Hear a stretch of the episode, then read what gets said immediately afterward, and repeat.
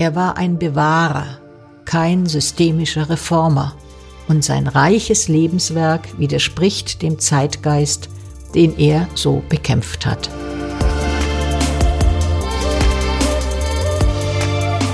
Mit Herz und Haltung. Dein Akademie-Podcast.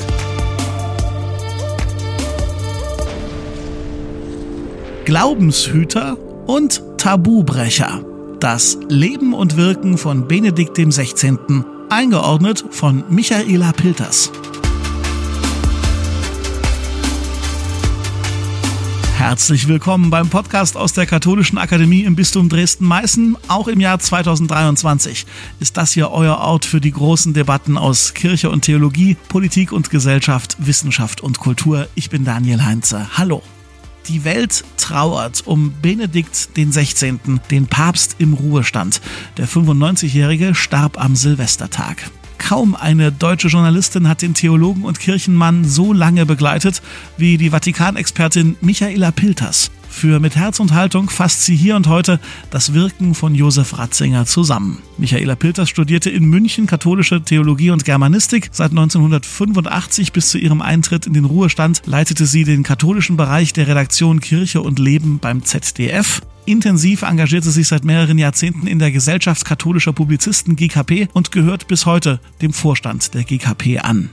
Neben dem katholischen Journalistenpreis der Deutschen Bischofskonferenz und dem Kurt-Magnus-Preis der ARD erhielt sie zuletzt 2018 den päpstlichen Gregorius-Orden für ihr vielfältiges journalistisches Wirken.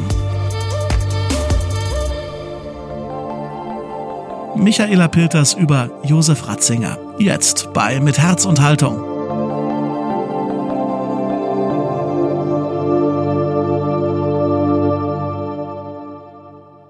Benedikt XVI. wird in die Geschichte eingehen als der Papst, der von seinem Amt zurückgetreten ist.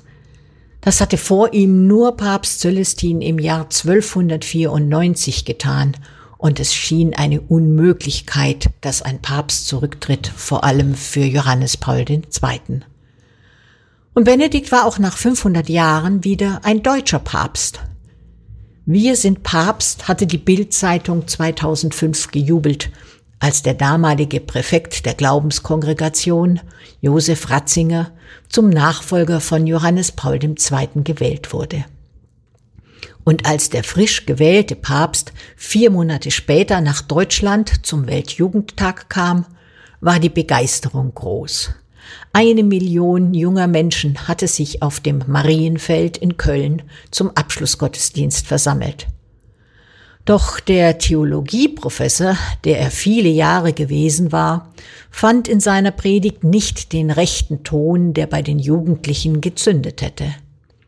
Massen mitzureißen mit plakativen Parolen, das war nicht sein Stil. Eher scheu, zurückhaltend war er auch nach seiner Wahl auf der Loggia des Vatikanischen Palastes erschienen. Das Winken und sich feiern lassen musste der gebürtige Bayer erst noch lernen. Dass das bereitliegende Chorhemd damals zu kurz gewesen war und die schwarzen Ärmel hervorlugten, soll den Ästheten in ihm allerdings sehr gestört haben. Auf korrekte liturgische Kleidung hat er immer großen Wert gelegt. Er liebte das Barocke und er war es auch, der wie seine mittelalterlichen Vorgänger rote Schuhe trug und eine besondere Mütze, den Camauro, wieder als päpstliche Kopfbedeckung ausgrub. Die Liturgie würdig zu feiern lag ihm sehr am Herzen. Die liturgischen Reformen des Zweiten Vatikanischen Konzils sah er zum Teil verantwortlich für den Verfall des Glaubens. Er erlaubte den Priestern, auch die alte, sogenannte römische Messe wieder zu feiern und führte die Karfreitagsbitte für die Juden, die zuvor gestrichen worden war, wieder ein. Josef Ratzinger war ein musischer Mensch, der gerne Klavier spielte und Mozart liebte. Er war mit Leib und Seele Theologe. Auch als Papst publizierte er noch eine lesenswerte Trilogie von Jesusbüchern. Josef Ratzinger wurde am Kar-Samstag des Jahres 1927 im bayerischen Markl geboren. Sein Vater war Gendarm und die Familie musste oft umziehen. In Traunstein gingen sein älterer Bruder Georg und er auf die Schule. Und wenn die anderen Jungen Fußball spielten, saß er am Spielfeldrand und las. Schon früh erwachte in ihm der Wunsch, Priester zu werden. Wie alle damals wurde er zwangsweise zur Hitlerjugend, zum Reichsarbeitsdienst und dann zur Wehrmacht eingezogen. Als Flakhelfer war er tätig und geriet gegen Ende des Krieges für kurze Zeit in amerikanische Gefangenschaft, aus der er am 19. Juni 1945 entlassen wurde.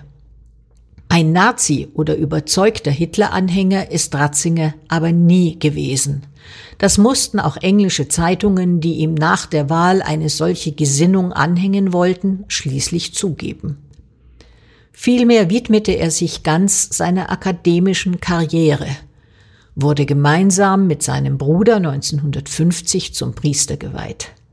Die Kaplanszeit war kurz, sehr schnell ging er als Dozent an die Uni, promovierte und habilitierte sich. Schon mit 31 Jahren wurde er Professor für Dogmatik an der Uni München. Es folgten Rufe nach Bonn, Münster und Tübingen. Seine Schriften aus dieser Zeit, zum Beispiel über das Wesen des Christentums, sind heute noch lesenswert und modern. Als Konzilstheologe beriet er den Kölner Kardinal Frings, seine Ansichten waren erfrischend und reformerisch, die Hörsäle waren überfüllt, wenn er Vorlesung hielt. Aus dieser Zeit stammt auch ein Memorandum, in dem er sich mit anderen Theologen für eine Reform des Zölibates einsetzte. Man spricht von der Phase Ratzinger I. In Tübingen wohin er auf Empfehlung von Hans Küng kam, den er beim Konzil kennengelernt hatte, geriet er mitten in die Studentenbewegung der 60er Jahre. Vorlesungen wurden gestört, Autoritäten in Frage gestellt. Damit konnte der Schöngeist nicht umgehen. Man sagt ihm nach, dass er dadurch traumatisiert worden sei. Er verließ Tübingen, ging nach Regensburg und die Phase Ratzinger II in seiner Theologie begann, deutlich weniger liberal, strenger und dogmatischer. Seine Theologie wandte sich gegen eine Relativierung des Glaubens, gegen Säkularisierung und Modernismus. 1977 wurde Josef Ratzinger zum Erzbischof von München und Freising ernannt, als Nachfolger des plötzlich verstorbenen Kardinal Döpfner, Schon einen Monat später wurde er Kardinal. Ich studierte damals in München Theologie. Er wollte seine Diözesantheologen und Theologinnen kennenlernen. Seinen Händedruck bei unserer ersten Begegnung werde ich nicht vergessen. Während Döpfner einem fast die Hand zerquetschte, fühlte sich Ratzingers Händedruck fast gar nicht an, eine flüchtige, kraftlose Berührung. In München blieb er nur fünf Jahre. Dann holte ihn Johannes Paul II. nach Rom als Präfekt der Glaubenskongregation. Er lockte ihn mit dem Versprechen, dass er weiter wissenschaftlich arbeiten und publizieren dürfe. Aber Ratzinger war jetzt auch der oberste Glaubenswächter, ein enger Vertrauter des Papstes, und es gab viele, die der Bandstrahl aus Rom traf vor allem die Theologen der Befreiung, unter ihnen Leonardo Boff. Sein ehemaliger Mitstreiter Hans Küng hatte bereits 1979 den Entzug der Lehrerlaubnis erfahren müssen. Der Präfekt kannte keine Gnade, wenn es um die vermeintliche Verdunkelung des Glaubens ging. Und auch im Streit der deutschen Bischöfe zum Thema schwangeren Konfliktberatung zählte die Stimme des Präfekten schwer. Der Papst verdonnerte die Deutschen dazu, die Beratungsstellen zu schließen. 20 Jahre lang blieb Ratzinger ein treuer Diener seines Herrn, stets in der Hoffnung, im Ruhestand in sein geliebtes Pendling zurückzukehren und Bücher zu schreiben. Doch es kam anders. Als Johannes Paul II. im April 2005 nach langem Leiden starb, fiel Kardinal Ratzinger in der Rolle des Kardinaldekans die Aufgabe zu, die Trauerfeierlichkeiten zu leiten und das Konklave vorzubereiten. Seine Hoffnung, nach Bayern zurückzukehren, erfüllte sich nicht. Die Kardinäle wählten ihn zum Nachfolger. Wenn man versucht, den Pontifikat zu würdigen, gibt es viele widersprüchliche Eindrücke. Da ist zum einen der Eindruck, dass Benedikt XVI. sich mehr Milde gestattete als in seiner Funktion als Glaubenswächter. Er traf sich mit seinem Erzkonkurrenten Hans Küng, obwohl er ihn nicht rehabilitierte. Er machte große ökumenische Anstrengungen in Richtung Ostkirchen und brüskierte gleichzeitig die Protestanten, indem er ihnen das Kirchesein absprach. Er bemühte sich um den Dialog der Religionen und provozierte mit seiner unbedachten Äußerung in der Regensburger Rede eine Welle der Empörung in der islamischen Welt. Auch im Verhältnis zum Judentum unternahm er große Anstrengungen, und doch unterlief ihm mit der Rehabilitierung der Bischöfe der Piusbruderschaft, die den Holocaust leugneten, ein unverzeihlicher Fehler. Er bereiste die Hauptstädte Europas, sprach in den Parlamenten und mahnte unermüdlich die Wertegemeinschaft in Europa an. Unermüdlich versuchte er den Glauben im Licht der Vernunft zu deuten und den Schutz des Lebens anzumahnen. Er unternahm den Versuch, die Kurie zu reformieren, Ordnung in den Wirrwarr der vatikanischen Finanzen zu bringen und musste doch den Skandal von Vatileaks erleben, mit dem nicht sachgemäß umgegangen wurde. Er trat von seinem Amt zurück und versprach, sich im vatikanischen Kloster Mater Ecclesiae zurückzuziehen, und doch ließ er sich von bestimmten Kreisen instrumentalisieren und in theologische Debatten als Papa Emeritus einzugreifen. Das größte aktuelle Problem in der Bewertung seiner Biografie aber bleibt sein Umgang mit dem Missbrauchsskandal. Es ist unbestritten, dass er sich schon als Präfekt der Glaubenskongregation gegen den sexuellen Missbrauch durch Geistliche ausgesprochen hat. Dass er auf seinen Reisen nach USA und Irland, aber auch in Deutschland Betroffene getroffen hat und dass es ihm ein echtes Anliegen war, diesem Skandal ein Ende zu bereiten. Und dennoch ist seine eigene Rolle in der Zeit als Erzbischof von München und Freising äußerst dubios. In einem jüngst veröffentlichten Gutachten wird ihm vorgeworfen, dass er einen Täter aus der Diözese Essen in München aufgenommen habe und dieser weitere Opfer missbraucht habe.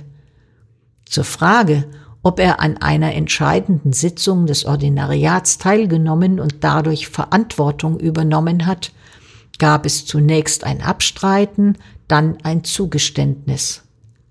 Ein entschuldigender Brief verfehlt aber den eigentlichen Kern des Problems von persönlicher Schuld und Verantwortung. Zweifellos hat Josef Ratzinger Benedikt XVI. sein ganzes 95-jähriges Leben in den Dienst des Evangeliums gestellt. Er wollte die Botschaft des Glaubens, so wie er ihn in seiner bayerischen Heimat als Kind erlebt hat, wie er ihn als Professor der Theologie studiert und publiziert hat, wie er ihn als Präfekt der Glaubenskongregation verteidigt hat, auch als Papst stärken und verbreiten. Er war ein Bewahrer, kein systemischer Reformer, und sein reiches Lebenswerk widerspricht dem Zeitgeist, den er so bekämpft hat. Mögen Engel ihn zum Paradies begleiten.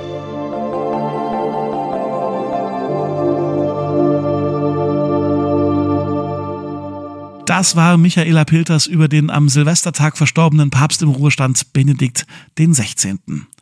Die Katholische Akademie im Bistum Dresden-Meißen reagiert mit ihrem Veranstaltungsprogramm auf den Tod des emeritierten Papstes. In den kommenden Wochen soll im Dresdner Kathedralforum die Theologie Ratzingers reflektiert werden. Das genaue Programm dafür ist aktuell in Arbeit.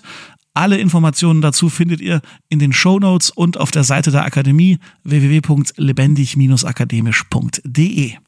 Wie denkt ihr über Josef Ratzinger, über Benedikt 16.? Kommt mit uns ins Gespräch. Am besten auf Instagram oder bei Facebook. Und um nichts mehr zu verpassen, was wir auf diesem Kanal für euch hier so machen, abonniert uns bitte im Podcastprogramm eurer Wahl. Das ist und bleibt natürlich kostenlos.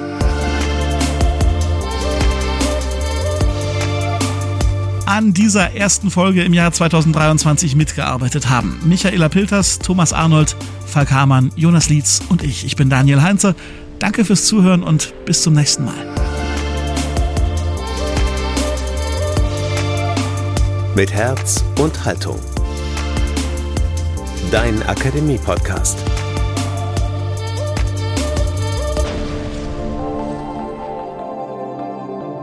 Ein Angebot der Katholischen Akademie im Bistum Dresden-Meißen.